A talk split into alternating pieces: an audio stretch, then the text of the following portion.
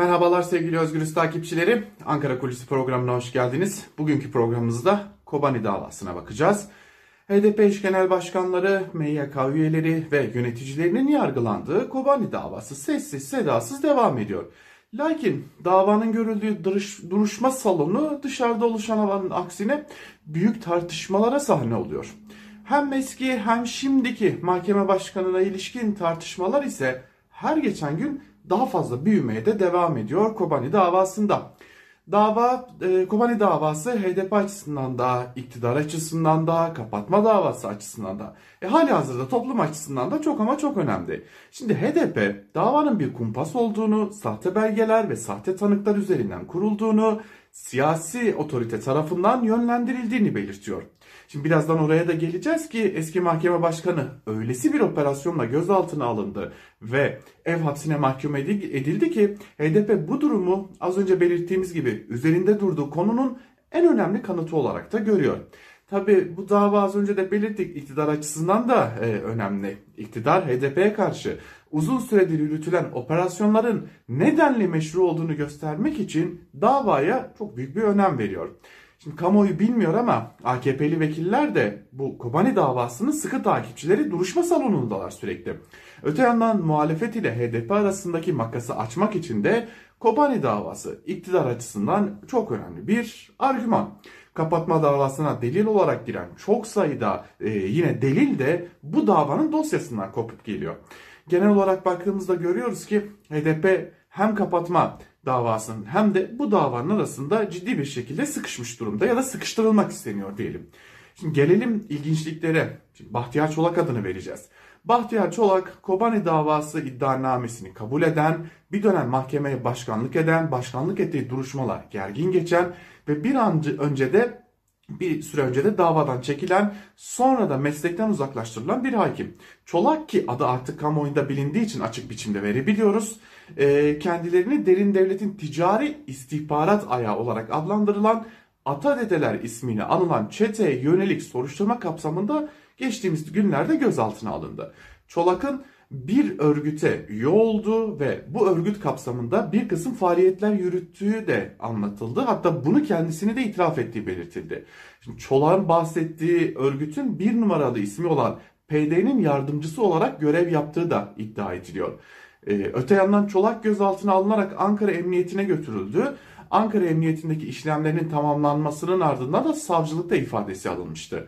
Savcılık Çolak'ı tutuklama istemiyle Ankara Suç Ceza Hakimliğine sevk ediyor.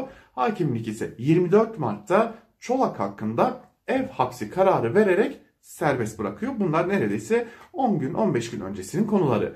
Fakat öyle bir iddia var ki Çolak'ın etkin pişmanlıktan yararlandığı ve çok önemli bilgiler verdiği de iddia ediliyor. Fakat bu iş burada bitmiyor.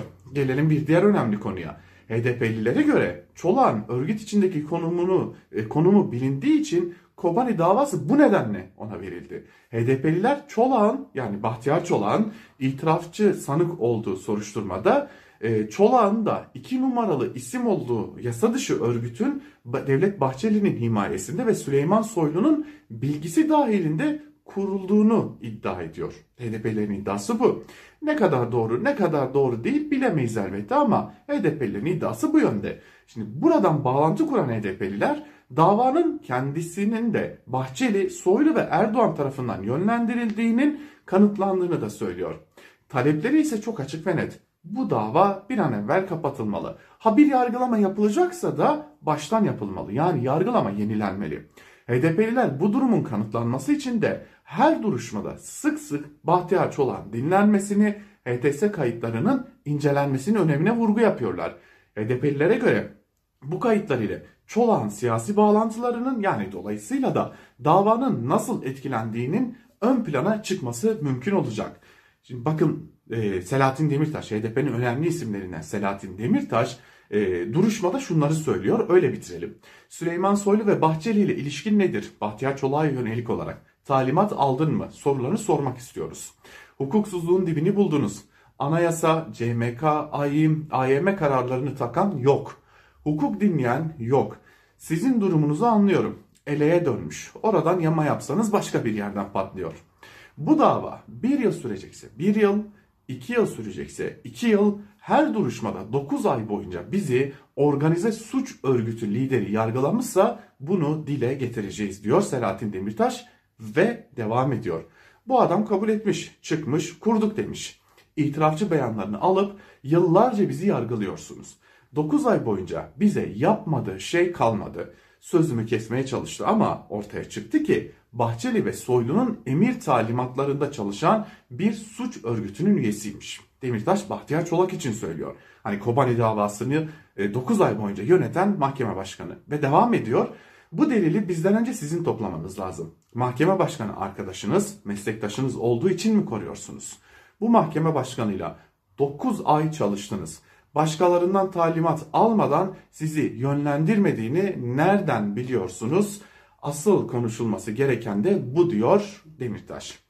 Yani söyleyebiliriz ki dava nereye varır bilinmez ama ilk gün kadar çok konuşulmuyor olsa da Kobani davası ileride çok ama çok büyük tartışmaların merkezinde yer alacağı benziyor.